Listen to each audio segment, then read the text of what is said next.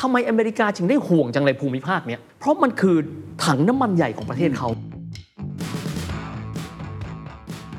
เกิดแรงตึงเครียดซาอุดีอาระเบียกับอิหร่านเองก็คิด ก็เพื่อนก็ใช่นะ แต่เพื่อนเอาน้ำมันของเพื่อนไปใช้ในราคาถูก เพื่อนก็ไม่แฮปปี้นะ ราคาน้ำมันก็เลยฟู จากวันนั้น 2.9 กลายเป็น 8.9 ภายในเวลาแค่ไม่กี่เดือน ก็ส่งผลกระทบไปทั่วโลกเลย มันแบบชิงไหวชิงพริบกันเนาะ มันเป็นทั้งมิตรเป็นทั้งศัตรู เป็นทั้งมิตรศัตรู โอ้โห แต่สุดท้ายกลุ่มโอเปกก็ยอมอยู่ดี กลุ่มโอเปกยอมไหมยอม เออถ้าสหรัฐอเมริกาที่เคยเป็นเบอร์หนึ่งในการกำหนดกติกาเรื่องของพลังงานและ อืม การธรรมชาติอะไรพวกนี้นะฮะมันกำลังอยู่ในยุคเปลี่ยนผ่านอะ อืม เขาจะทำอย่างไรที่ยังคงครองบัลลังก์ตรงนี้ได้อยู่ฮะ This is the Standard Podcast. Eye opening for your ears. The Secret Sauce Global Economic Background.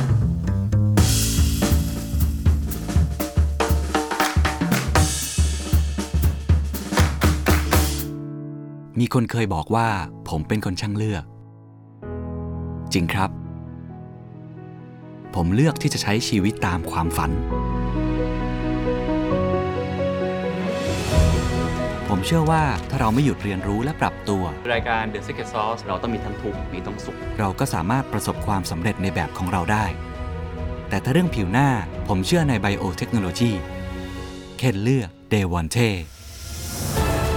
เดวอนเทอีกหนึ่งเบื้องหลังความสำเร็จที่ทำให้มั่นใจ และพร้อมในทุกสถานการณ์ ต่อให้ทำงานหนักนอนดึกแค่ไหน ผิวหน้าก็ยังดูดี ดูเด็ก จนใครก็เดาอายุไม่ถูก มี 2คำถามครับเพีย เอาคำถามแรกอาจจะไม่ได้เกี่ยวกันในเชิงประวัติศาสตร์ อืม แต่ว่าสงสัยนิดนึง อืม เพราะผมเชื่อว่าพอฟังแบบเนี้ยรู้สึกว่า โห สหรัฐ สหรัฐอาณาจักร อืม ใช้อิทธิพลตัวเอง อาจจะไม่ใช่ใช้กำลังทหารนะ แต่ว่าเขาไปแทรกซึมจะเป็น CIA อืม หรือจะเป็นในแง่ของ MI6 ก็ตามที คนไทยอย่างผมก็จะนึกถึงคล้ายๆ กันว่า อเมริกาก็เข้ามาแทรกซึมประเทศไทย อืม ในยุคนี้ก็ยังมีความคิดแบบนี้อยู่ว่า ครับ เวลามีการประท้วงเกิดขึ้น อืมอืมอืม เวลามีการชุมนุมเกิดขึ้น รับเงินอเมริกามาหรือเปล่า อืม มันก็จะมีแนวคิดลักษณะแบบนั้น ครับ เลยอยากถามว่าในยุคนั้นในตอนนั้นบริบทเนี่ยการทำลักษณะแบบนั้นเนี่ยมันเป็นเรื่องที่คนทั่วไปคาดไม่ถึงใช่ไหม คน อืม ในประเทศ รู้เท่าไม่ถึงการ เลยตกเป็นเบี้ยล่าง หรือว่าจริง ๆ วิธีการที่สองมหาอำนาจใช้นั้นมันแยบยนแล้วก็เป็นเรื่องปกติที่เขาทำกันหรือเปล่า คือเชื่อว่าถ้าเทียบกับระดับปัจจุบันเนี่ยต้องใช้คำว่าปัจจุบันนี้เนี่ยโลกมีความโปร่งใสขึ้นเยอะ เรารู้ละนะครั ครับ บ แต่ถ้าถามว่าคนในประเทศเหล่านั้นเขาพอรู้ไหม ถ้าโลกนี้มีการสร้างหนังเจมส์บอลประมาณ 20 ตอน อืม คนต้องรู้แล้วล่ะครับว่า ประเทศใหญ่เนี่ยเขามีอิทธิพลเหนือประเทศต่างๆนะครับผ่านวิธีการแบบนั้น อืม ในขณะเดียวกันถ้ามีหนังอย่างเช่นเจสันบอลสามตอนที่เราได้ดูกันบอลอันติเมตัมอะไรก็ตามแต่เนี่ยฉะนั้นเขารับรู้ โลกตะวันตกน่าจะรู้อยู่แล้วว่าเรื่องการใช้สปายเป็นเรื่องปกติ ส่วนในขณะที่ในประเทศของเราเอง เราเป็นผู้ถูกกระทำผมเรียกแบบนี้ เราอาจจะพอรู้แต่เรื่องรายละเอียดไม่มีทางรู้นะครับ ครับ เพราะการรักษาความลับของกลุ่มบุคคลเหล่านี้มันมันคงจะต้องแน่นหนามาก เพียงแต่ว่าเราจะไม่ได้รู้มากนัก โดยเฉพาะอย่างยิ่งเลยครับ ในช่วงสงครามเย็นครับ ซึ่งบ้านเราถือว่าเป็นส่วนหนึ่งเลยของภูมิทัศน์ของสงครามเย็นในอินโดจีน ในช่วงเวลาแบบนั้นประเทศเราไม่ใช่เป้าหมายครับประเทศเราที่ผ่านมาถือได้ว่าไม่ใช่เป้าหมายหลัก ครับ มาโดยตลอด เพราะฉะนั้นพวกเราก็อาจจะรู้สึกว่าฟิลได้ค่อนข้างน้อย แต่ในยุคปัจจุบันการทำสิ่งต่าง ๆ เหล่านี้เนี่ยหนึ่งละ ทุกฝ่ายตรวจสอบกันและกัน ครับ เฮียเลยเชื่อว่ามีไหมมันคงมี แต่การตรวจสอบกันและกันเนี่ยทำให้รูปแบบการที่จะเข้าไป manipulate หรือควบคุมเนี่ยมันไม่ได้ง่ายเหมือนอดีต อืมอืมเพราะว่าในอดีตอาจจะทำง่ายกว่า ง่ายกว่าเพราะว่าโลกยังไม่ได้มีการไหลเวียนของของง ข้อมูล ของข้อมูลมากเท่ากับวันนี้ ครับอีกคำถามหนึ่งพอตัวเอ่อ BP เกิดขึ้น อย่างที่บอกเมื่อกี้นะครับแลนด์สเคปในเชิงของน้ำมันในประเทศในอิหร่าน หรือว่าในระดับโลกมันมีมันมีแรงสืบเนื่องไหมจากการที่มีบริษัท BP เกิดขึ้นในตอนนั้นนะครับ แน่นอนที่สุดครับว่าการที่มี BP นะครับประชาชนส่วนหนึ่งเลยบอกว่า อ้าว แล้วทำไมอยู่ดีๆ อังกฤษโผล่มา แล้วก็มีเรื่องของ BP แต่ต้องยอมรับครับว่าที่สุดแล้วเนี่ย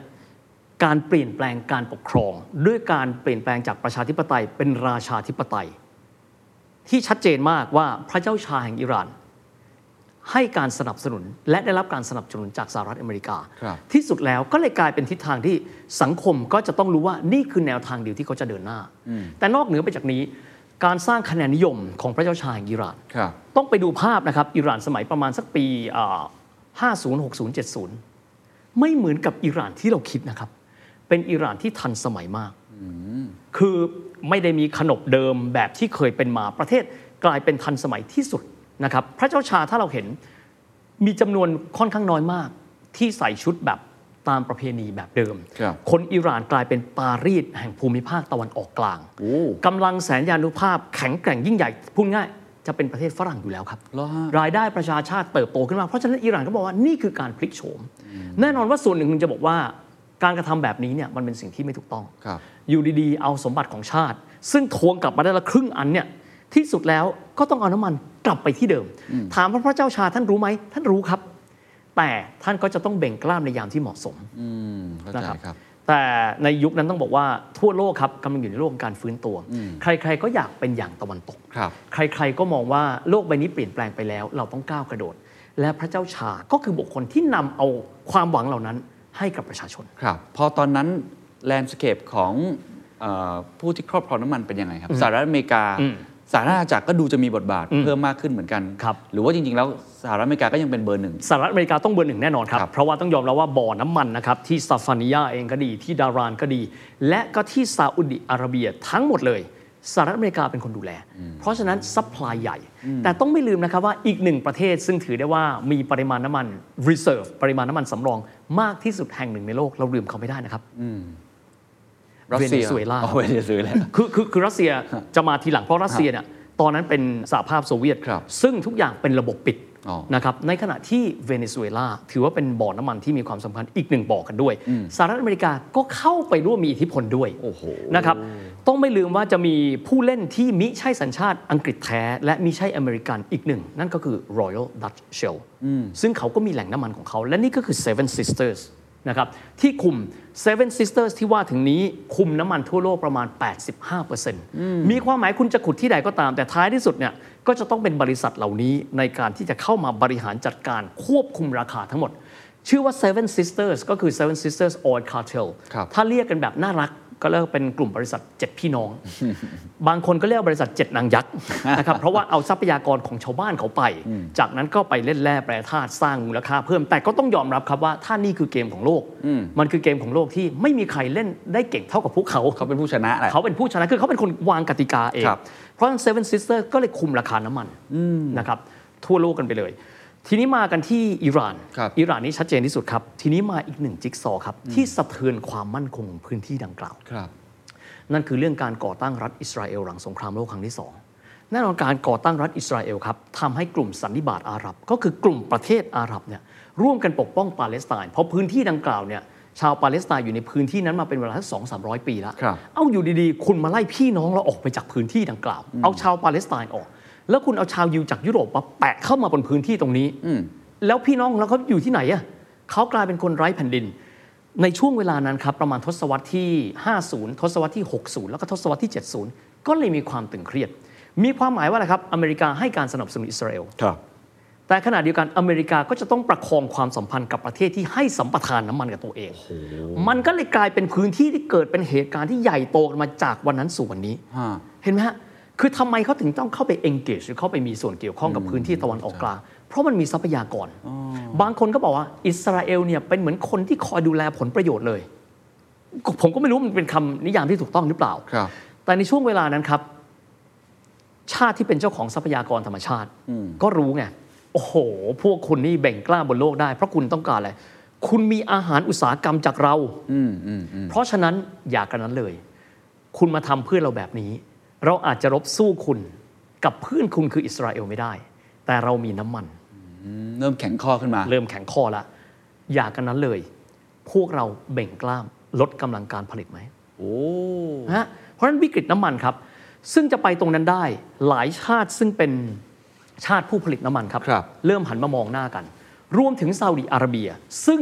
ไม่ได้มีการส่งกำลังไปช่วยสันนิบาตอาหรับ ในการที่จะช่วยเหลือชาวปาเลสไตน์เลย ถ้าสังเกตนะฮะ คือพยายามไม่ยุ่งเกี่ยวเหรอฮะ พยายามไม่ยุ่งเกี่ยวเพราะว่าเขาเป็นพันธมิตรที่ดีต่อสหรัฐอเมริกา โอเคเข้าใจ นไหมเพราะฉะนั้นคือค้าขายกันมานานไม่มีความสัมพันธ์ที่ไม่ดีต่อกันเลยนะฮะ ฮะ เพราะฉะนั้นเขาก็ถือว่าเราอยู่ของเราแบบนี้ ถ้าเกิดว่าเพื่อนๆ ร่วมภูมิภาคกับเรา ซึ่งเป็นชาวอาหรับิกขอให้เราช่วย เราก็จะอย่างนี้แล้วกันนะ อาจจะให้การสนับสนุนด้านการเงิน แต่เราไม่ส่งคนไปร่วมรบ เข้าใจฮะ แต่ตรงนี้ต้องขอบอกเคนนิดนะครับว่าการเดินเกมของสหรัฐอเมริกาว่าด้วยเรื่องของน้ำมันเนี่ยใช้ทุกลูกนะครับ เมื่อสักครู่เห็นไหมการที่ Standard Oil California เข้าไปขุดน้ำมัน ครับ การกระชับสัมพันธ์ของพวกเขามีมาต่อเนื่อง ขอเล่าหนึ่งช็อตครับ ในช่วงที่จบสงครามโลกครั้งที่ 2 แล้วปี 1945 ก่อนที่จะมีการประกาศชัยชนะในเดือนเอ่อพฤษภาคม ในเดือนกุมภาพันธ์ครับ ประธานาธิบดีแฟรงกินแฟรงเดลาโนรูสเวลท่านเดินทางไปที่ยาลทาที่เราเห็นภาพ 3 คนเห็นไหมฮะ แล้วจากนั้นช่วงที่ท่านกำลังจะกลับครับ ท่านก็บอกว่าไปที่ทะเลแดง ทะเลแดงก็คือทางด้านซีกตะวันตกของซาอุดิอาระเบีย ครับ ด้วยเรือรบ USS Quincy และท่านก็บอกว่า อืม เราควรที่จะพบกับกษัตริย์อับดุลอาซิส แล้วท่านก็ไปที่เรือรบ Quincy แล้วก็ให้การต้อนรับกษัตริย์เอ่ออับดุลอาซิส ก็มานั่งคุยกัน ภาพนี้เป็นภาพประวัติศาสตร์นะครับ เป็นการตอกย้ำความสัมพันธ์ แน่นอนที่สุดครับว่ารูสเวลต์สิ่งที่ต้องการคือ การกระชับสัมพันธ์ขั้นสูงที่สุด เพื่อย้ำว่าซาอุดิอาระเบียจะเป็นแหล่งน้ำมันให้กับสหรัฐอเมริกาไปอย่างยาวนานนะครับ ประธานาธิบดีรูสเวลต์หลายคนจะทราบนะครับว่าท่านเดินไม่ได้เพราะท่านเป็นโปลิโอ ท่านก็จะนั่งรถเข็น แต่ว่าสิ่งหนึ่งครับที่ที่ท่านมีเป็นเป็นจุดเด่นของท่านคือท่านเป็นคนที่มีเสน่ห์มาก ท่านจะรู้ว่าคนที่ท่านคุยอยู่ด้วยเนี่ยท่านจะสร้างความประทับใจให้ได้อย่างไร ท่านเห็นกษัตริย์อับดุลอาซิส อันนี้เป็นฟุตเทจภาพที่ถูกรีพีทค่อนข้างบ่อย ก็จะเป็นกษัตริย์อับดุลอาซิสเนี่ยท่านเสด็จลงมา แล้วท่านก็จะเดินแบบขาท่านไม่ค่อยดี เพราะว่าถูกยิง ท่านคือกษัตริย์นักรบนะครับ ท่านมีส่วนสูง 192 เซนติเมตรเป็นกษัตริย์นักรบสมัยหนุ่มนี่หล่อมาก ครับ ท่านก็เสด็จพระราชดำเนินลงมา ขาท่านก็ไม่ค่อยดี แฟรงค์แฟรงค์รูสเวลต์ถามว่าพระองค์ท่านท่านเดินไม่ดีใช่ไหม ใช่เราถูกยิง สมัยที่เราเป็นนักรบในการต่อสู้ ท่านพูดว่าเรามีรถเข็นอย่างเนี้ยสองคัน คันหนึ่งคือคันที่เรานั่งอยู่ อีกคันหนึ่งเป็นคันสำรอง เราจะขอมอบให้ท่านไหม เป็นมิตรภาพ รถเข็นคันนี้ ครั้งใดก็ตามที่มีราชอาคันตุกะไปยังริยาดนะครับ ไปพบกับกษัตริย์อับดุลอาซิส พระองค์ก็จะชูมือด้วยความภาคภูมิใจว่า รถคันนี้เป็นของสหายของเรา ประธานาธิบดีแห่งสหรัฐอเมริกาแฟรงค์เดลาโนรูสเวลต์ เป็นความสัมพันธ์ที่เหนียวแน่นมาก แล้วภาพนั้นเห็นแล้วเราจะมีความรู้สึกเลยว่าเป็นความใกล้ชิด ครับ ของสองประเทศนี้ซาอุดิอาระเบียก็ไม่มีเหตุผลแล้วครับว่าทำไมจะต้องไปหักกับสหรัฐอเมริกา อ่าเข้าใจ เป็นพันธมิตรที่ดีทั้งในระดับธุรกิจอุตสาหกรรม ครับ ระดับพระราชวงศ์ระดับการเมืองก็เลยกลายเป็นพันธมิตรที่ดี ถึงแม้ว่าสันนิบาตอาหรับรวมกัน ถ้าตอนนั้นผมก็จะงงว่าทำไมผู้นำสันนิบาตอาหรับจึงไม่เป็นชาติใหญ่นะฮะทำไมจึงไม่เป็นเปอร์เซีย ซึ่งใหญ่มากทำไมไม่เป็นซาอุดิอาระเบียแต่กลายเป็นอียิปต์ นะครับสาเหตุก็เพราะสองชาตินั้นเนี่ยใกล้ชิดกับตะวันตกเป็นอย่างยิ่ง ด้านน้ำมัน เพราะฉะผู้นำสันนิบาตอาหรับก็คืออียิปต์ถัดมาใกล้ชิดก็คือจอร์แดนก็คือพวกอัลฮาชิมเดิม ที่โดนไล่ขึ้นไป ที่ที่โดนไล่ขึ้นไป แล้วก็เข้าไปช่วยเหลืออเพราะฉะนั้นถ้าหากว่าเราดูภาพนี้เราจะเห็นว่าความสัมพันธ์เนี่ยแน่นหนามาก ครับ แต่กันนั้นก็ตามแต่ไม่ได้มีความหมายว่าเป็นเพื่อนกันแล้ว จะไม่มีการคุยกันทางด้านหลัง มีความหมายว่าด้านหนึ่งก็บอกว่าเราเป็นเพื่อนกัน อีกด้านหนึ่งก็คิดเสมอว่าทำไมราคาน้ำมันมันถูกถูกน้ำมันปัจจุบันเคน ครับ สูงกว่า 100 ดอลลาร์ต่อแบเรลตอนนั้นเท่าไหร่ครับ 1.90 1.90 คือเคสคือเคสลองคิดดูว่า ราคาน้ำมัน 1.90 ดอลลาร์เนี่ยมัน คื ถูกมาก คือจะเรียกได้ว่าโอเคเป็นเป็นเพื่อนที่ดีเป็นมิตรสหายที่ ครับ ดีต่อกันในเชิงความสัมพันธ์ เจอหน้ากันทำธุรกิจกันมายาวนาน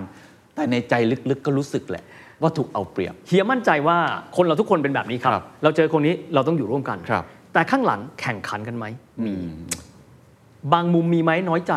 ไอ้นี่มันเอาเปรียบกู มีไหม มี ลักษณะแบบเดียวกัน โอ้โห เศรษฐกิจคุณใหญ่โตมโหฬารนะครับ แล้วคุณให้ค่าน้ำมันเรา 1.9 นี่โทษนะครับ 1.9 ต่อแบเรลนะครับไม่ใช่ต่อลิต ร ไม่ใช่ต่อลิตร อ่ะ เพราะฉะนั้น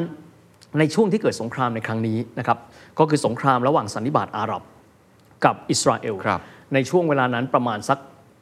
ต้นศตวรรษที่เอ่อ70 นะครับประมาณ 1971 ก็จึงเริ่มต้นมีวิกฤตการณ์น้ำมัน ที่ว่าทางด้านของสันนิบาตอาหรับก็ร่วมกัน แล้วก็ปรับขึ้นราคาน้ำมัน คือโดยรวมซาอุกับทางอิหร่านปรับด้วย ปรับด้วยนะฮะ แต่ขอมองย้อนกลับไปนิดหนึ่งว่าในในช่วงที่มีการรบกันนะครับ แต่ละส่วนเองนะครับก็หันมามองละเกิดเหตุการณ์ความไม่ไว้วางใจระหว่างผู้ซื้อกับผู้ขายละนะครับห้าประเทศที่มีน้ำมันเยอะที่สุดนะครับ ก็เลยรวมตัวกัน และนั่นก็คือกลุ่มประเทศ ผู้ส่งออกน้ำมันรายใหญ่หรือว่าโอเปกในทศวรรษที่ 60 ครับ ห้าชาติเขามานั่งรวมกัน ครับ แล้วเขาก็บอกว่า เราจะต้องหาวิธีการในการต่อรองพวกเขานะครับห้าชาติมีอะไรบ้างครับ แน่นอนสองพี่ใหญ่ในตะวันออกกลาง อันได้แก่ซาอุดิอาระเบีย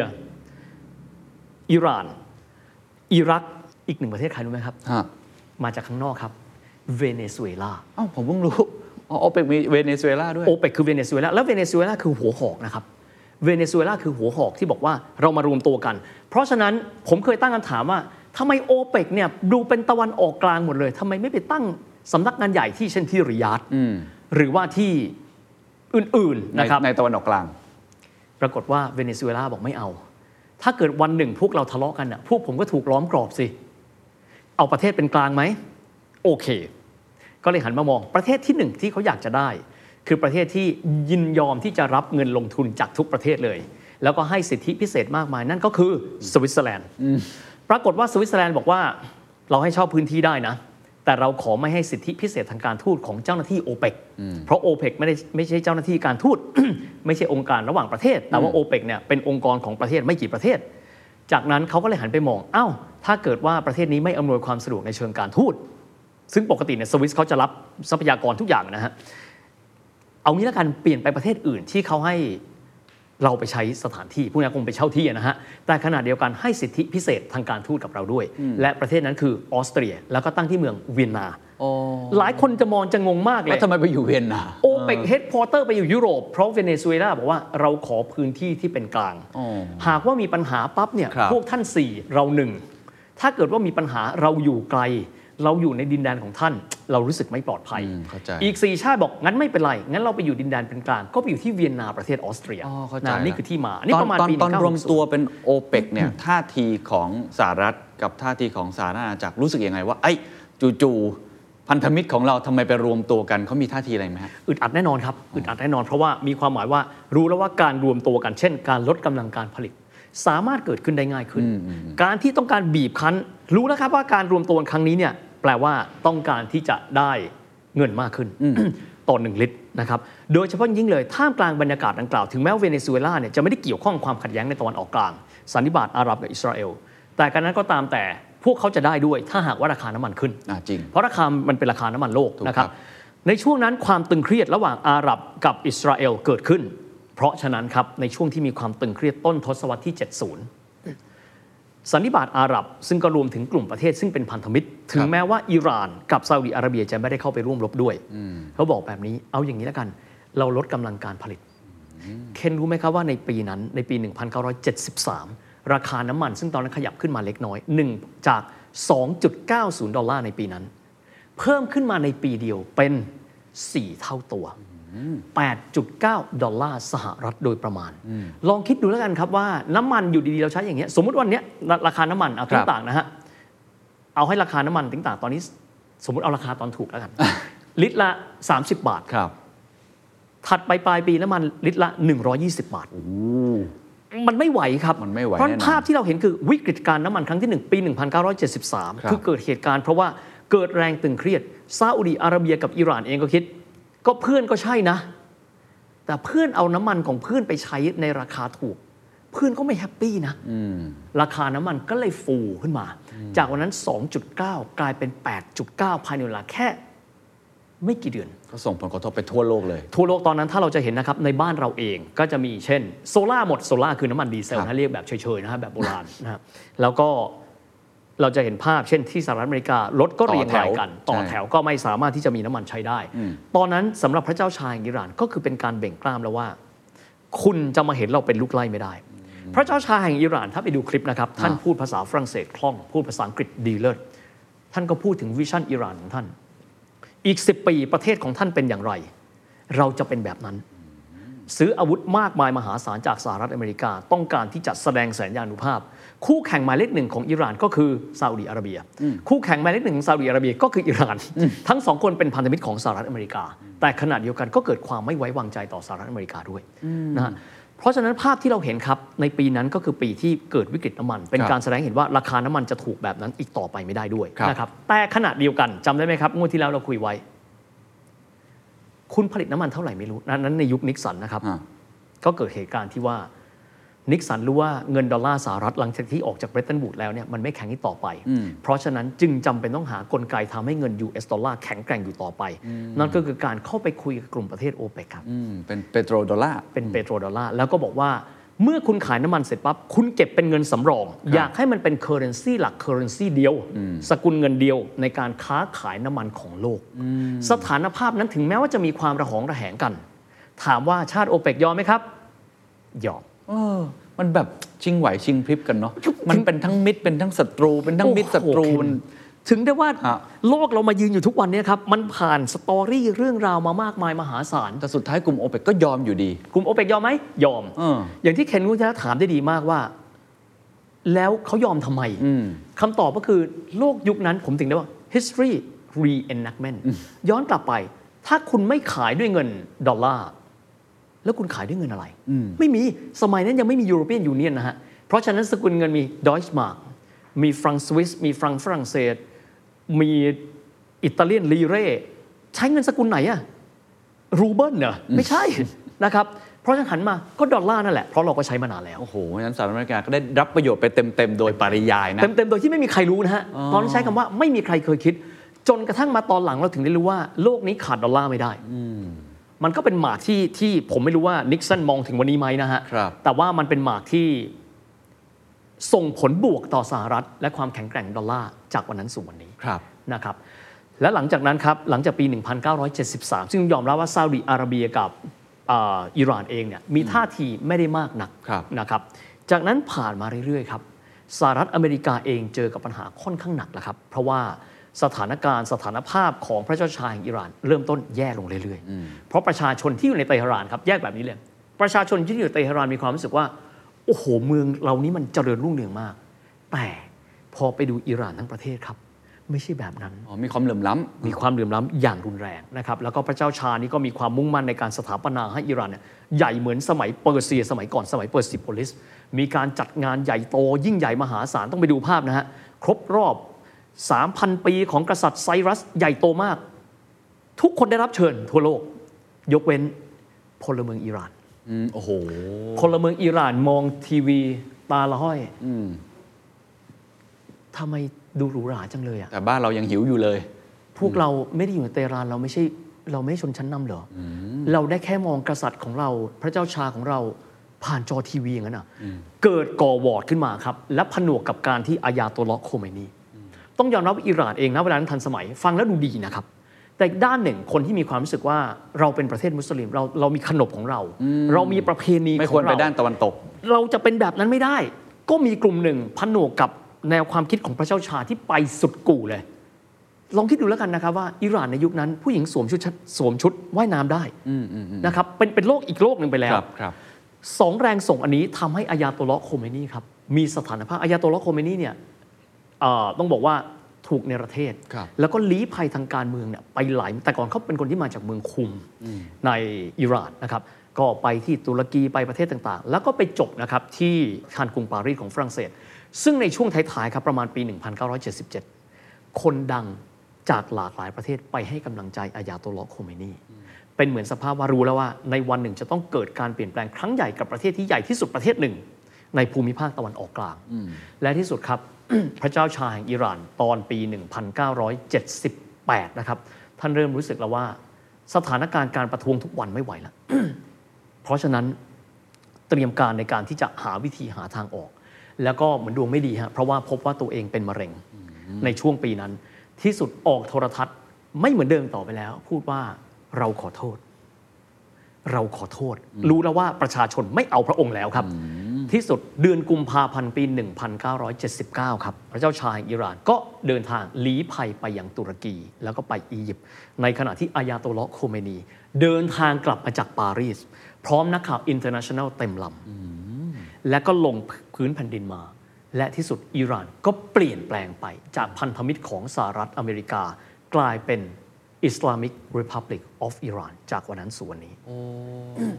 เคนลองดูแล้วกันนะครับว่าจากการที่ครั้งหนึ่งเป็นมิตรกับพระเจ้าชา ครับ นะครับอายาโตลาะห์โคเมนี จะมีมุมมองอย่างไรกับสหรัฐอเมริกา อืม ไม่ดีแน่นอนไม่ใช่ ไม่เอา มิตร แน่นอน ไม่ใช่มิตรแน่นอน เพราะฉะนั้นสหรัฐอเมริกาเหมือนเทอร์โบเจ๊งไปหนึ่งเทอร์โบครับ คือเครื่องยนต์ปกติเนี่ยวิ่งด้วยเครื่องหลายเครื่อง ครับ เครื่องจักรเครื่องนี้คืออิหร่านทำให้เกิดวิกฤตการณ์น้ำมัน ไม่ว่าจะเป็นจากทางด้านของอังกฤษเองก็เสียวไหมฮะเสียวแน่ๆสหรัฐอเมริกาเสียวไหมครับ เสียวแน่ๆเพราะฉะนั้นดุลยภาพในเชิงอำนาจ ในเชิงการควบคุมน้ำมันในตะวันออกกลาง เหมือนเสียไปหนึ่งเครื่องใหญ่อะ ครับ ที่สุดก็เลยต้องหันไปมอง แล้วมีประเทศอะไรวะ อ๋อ ซาอุดิอาระเบียก็เลยเป็นพันธมิตรที่เหนียวแน่น ขึ้น อย่าง อีก มหาศาลที่สุดยังไงก็ตามก็เป็นพันธมิตรที่เขาต้องรักกันมาก อันนี้ก็ต้องเอ่ยสั้นๆ อีกหนึ่งประเทศก็มีน้ำมันเยอะครับ ครับ นั่นก็คืออิรักอิรักนี่ทันทีที่เห็นว่าอายาโตลลอฮ์โคเมนีขึ้นมา โอ้โห ประเทศอยู่ในความวุ่นวายแบบนี้ อย่ากันนั้นเลย เราเป็นศัตรูกันนะ ส่งกองกำลังเข้าไปบุก ก็เลยเกิดสงครามอิรักอิหร่าน ซึ่งยาวนานมาก แต่ว่าประเมินกองทัพอิหร่านน้อยไปครับ ที่สุดแล้วถูกกองทัพอิหร่านไล่กลับมา ครับ แต่นี่ก็คือสาเหตุครับที่ว่าทำไมระยะหลังทำไมอเมริกาจึงได้ห่วงจังเลยภูมิภาคเนี้ยเพราะมันคือ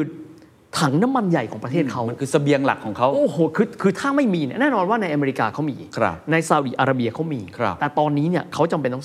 ต้องเหนียวแน่นกับซาอุดิอาระเบียมากขึ้น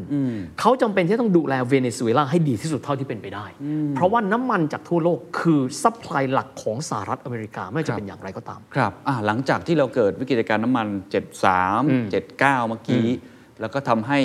เอ็นจินหลักอย่างหนึ่งของสหรัฐอเมริกาเนี่ยมันมันหายไปในในอิหร่านเนี่ยนะครับ หลังจากนั้นภูมิทัศน์น้ำมันเปลี่ยนไปยังไงต่อครับสหรัฐเขามีเกมยังไงต่อกลับมาที่ประเทศของเขา หรือว่ามีวิธีการในการพัฒนาต่อไปยังไงครับ ต้องบอกแบบนี้นะเคนว่าตัวรักตัวน้ำมันที่แท้จริงที่ขุดออกมาอันนั้นอย่างหนึ่ง แต่ต้องไม่ลืมว่าสิ่งที่สำคัญไม่แพ้กันคืออะไรครับ บุคคลที่ทำหน้าที่ในการควบคุมซัพพลายน้ำมันโลก ครับ ไม่ใช่ผู้ผลิตใช่ไหมครับ ใช่ เป็นใครล่ะ อืม เป็นบริษัทยักษ์เจ็ดบริษัทนะค ครั รับ บ ถึงแม้ว่าคุณจะขุดขึ้นมา แต่ถ้าเกิดว่าคุณไม่มีในหน้าที่ขายน้ำมัน และในหน้าที่ขายน้ำมันที่เขาเรียกกันว่า Seven Sisters ต้องอธิบายแบบนี้ครับว่า Seven Sisters เนี่ยใครเป็นคนเรียก คนที่ตั้งชื่อนี้เนี่ยมีชื่อว่าเอนริโกมาเตยเป็นรัฐมนตรีเศรษฐกิจนะครับของพรรคคริสเตียนเดโมแครตของอิตาลีนะครับเขามองก็เหมือนกับที่เดอโกลมองสหรัฐ หรือเหมือนกับที่เยอรมันมองสหรัฐว่า คุณมีอภิสิทธิ์มากมายมหาศาล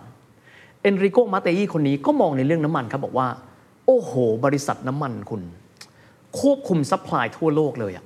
แล้วพวกเราอะอิตาลีครั้งหนึ่งเคยเป็นเศรษฐกิจใหญ่ที่สุดอันดับทีสี่ 4 ของโลก มีความหมายว่าพวกเขาผลิตรถอย่างเช่นเฟียสเนี่ยเกิดมาในยุคนั้น อย่างยิ่งใหญ่นะ คือเฟียสเกิดมานานแล้วแต่มายิ่งใหญ่เนี่ยเป็นเอนจินในช่วงนั้น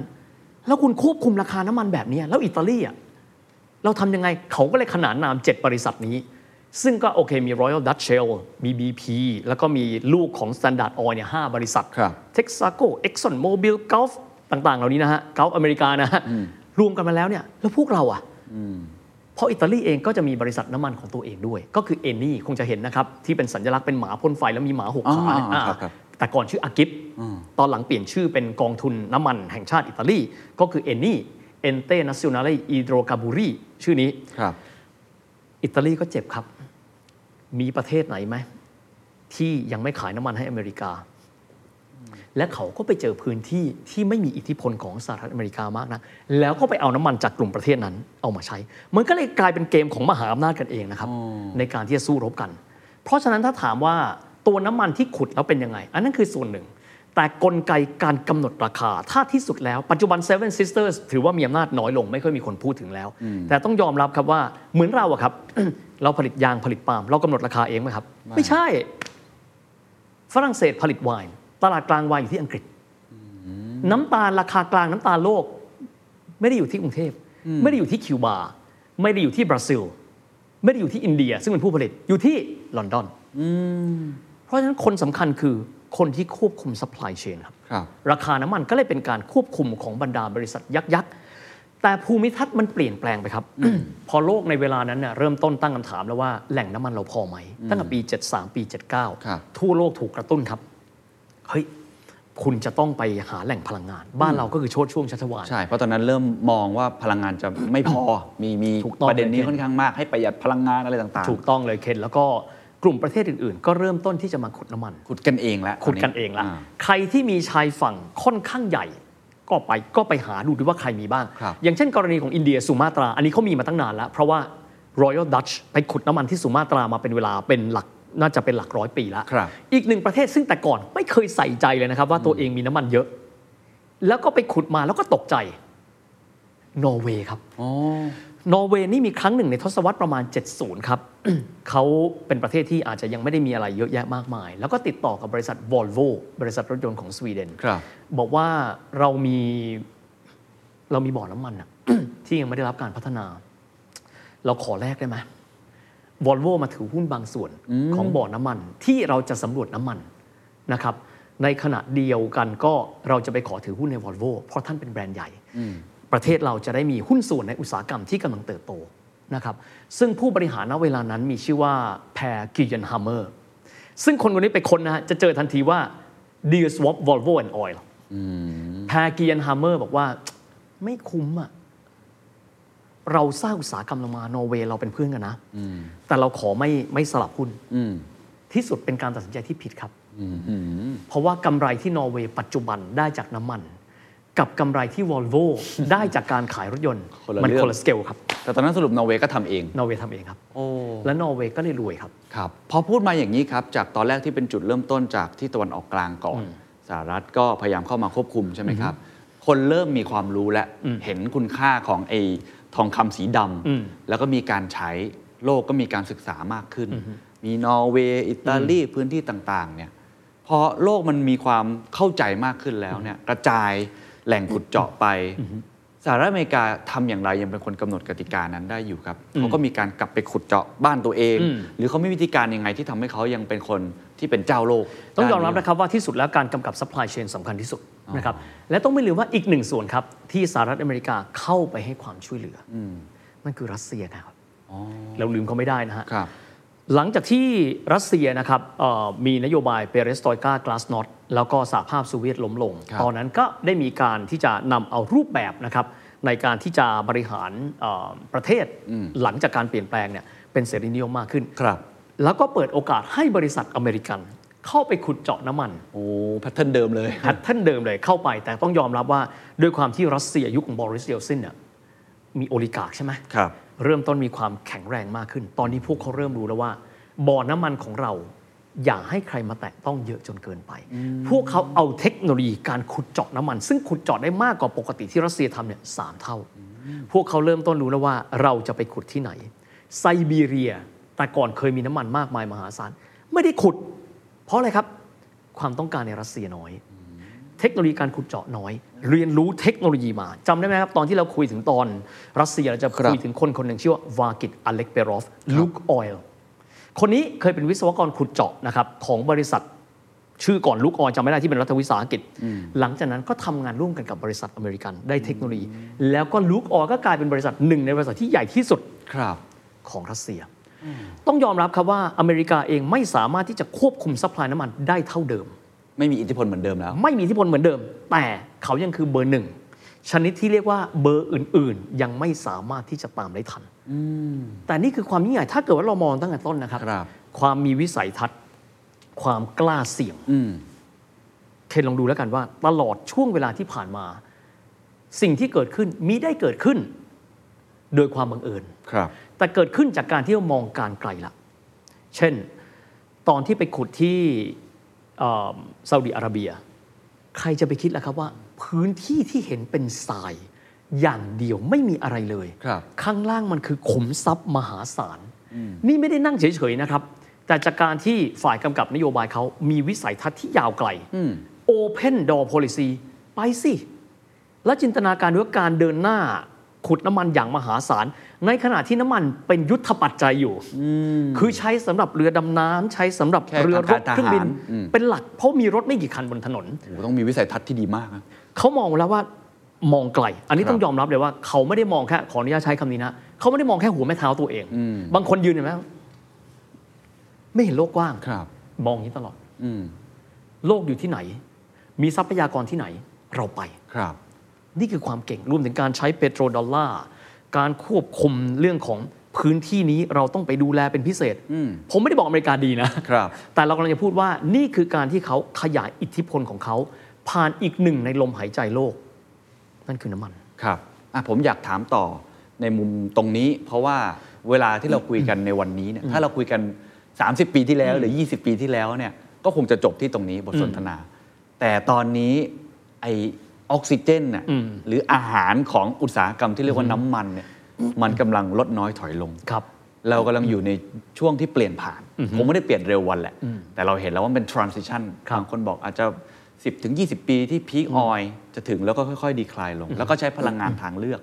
ใหม่ ๆ เกิดขึ้นเอ่อผมไม่แน่ใจว่าเฮียได้ได้ติดตามข่าวสารมากน้อยแค่ไหน อยากจะรู้เหมือนกันว่า ถ้าสหรัฐอเมริกาที่เคยเป็นเบอร์หนึ่งในการกำหนดกติกาเรื่องของพลังงานและการธรรมชาติอะไรพวกนี้นะฮะมันกำลังอยู่ในยุคเปลี่ยนผ่านอะเขาจะทำอย่างไรที่ยังคงครองบัลลังก์ตรงนี้ได้อยู่ฮะ เป็นคำถามที่แม่งสุดยอดมาก เคนลองคิดดูนะครับว่าในช่วงที่โลกมองไม่เห็นว่าน้ำมันสำคัญอย่างไร อเมริกาปักหมุดไปแล้ว ครับ เพราะฉะนั้นสิ่งที่จะเกิดขึ้นอีก 30 ปีเฮียมั่นใจว่าเขาคิดเป็นที่เรียบร้อยแล้ว เขาไม่ใช่ว่าเขาจะคิดเมื่อไหร่ แต่ว่า they have thought about that เขาคิดไปแล้ว อย่างเช่นกรณีของ EV ครับ ครับ ถ้าดูคนที่เริ่มเกม บางคนจะบอกว่าจีนเริ่มเกม บางคนบอกไม่ใช่สิเยอรมันค่ายศรถเยอรมันเขามี แต่ต้องยอมรับว่าอเมริกาเขาก็มีมาพักใหญ่แล้วเขามีมาในยุคที่ชาติอื่นอาจจะคิดถึงฟิวเซลเซลล์เชื้อเพลิง คิดถึงไฮโดรเจนเหลว แต่อเมริกาคิดไปแล้ว เพราะฉะนั้นมีความหมายว่าสิ่งที่จะเกิดขึ้นอีก 30 ปีข้างหน้า ถ้าไปคิดเอาวันนี้อาจจะไม่ทันละ ครับ แล้วเฮียมั่นใจว่าเขาคิดไปแล้วว่า หลังจากน้ำมัน สิ่งที่เขาสิ่งที่จะเป็นอ็อบเจกต์ในการที่เขาจะจัดการกับโลกใบนี้ อืม มีอะไรวันนี้มันอาจจะแพลมออกมา แต่เราอาจจะคิดว่ามันไม่เห็นสำคัญเลย แต่วันหนึ่งเราจะพูดว่า เขาคิด 30 ปีที่แล้วคำว่าวิสัยทัศน์ที่ยาวไกลนะครับ คือมองโลกในช่วงที่เขาเห็นสิ่งที่มันเป็นแค่อากาศธาตุแล้วมีความสำคัญ แต่ในขณะที่พวกเรา เรามองเห็นสิ่งสำคัญเฉพาะสิ่งที่มันสำคัญเฉพาะหน้าของเราในเวลานี้ ครับ แต่ในขณะที่เฮียมั่นใจว่าเขาคงได้คิดไว้แล้วว่า ในอนาคตจะเป็นอย่างไร ครับ นอกเหนือไปจากนี้ เคนจำได้ไหมครับว่าช่วงที่เกิดวิกฤตน้ำมันเมื่อประมาณสักปี 2008 มั้ง ครับ นะครับ ในช่วงนั้นเนี่ยราคาน้ำมันพุ่งสูงสุดอยู่ที่ 147 ดอลลาร์สหรัฐต่อแบร์เรลลองเทียบกับตอน 2.9 กับ 1.9 นะ มันพุ่งขึ้นมาอย่างอัศจรรย์ใจ ฮะ ช่วงนั้นสหรัฐอเมริกาก็ออกผลิตภัณฑ์ใหม่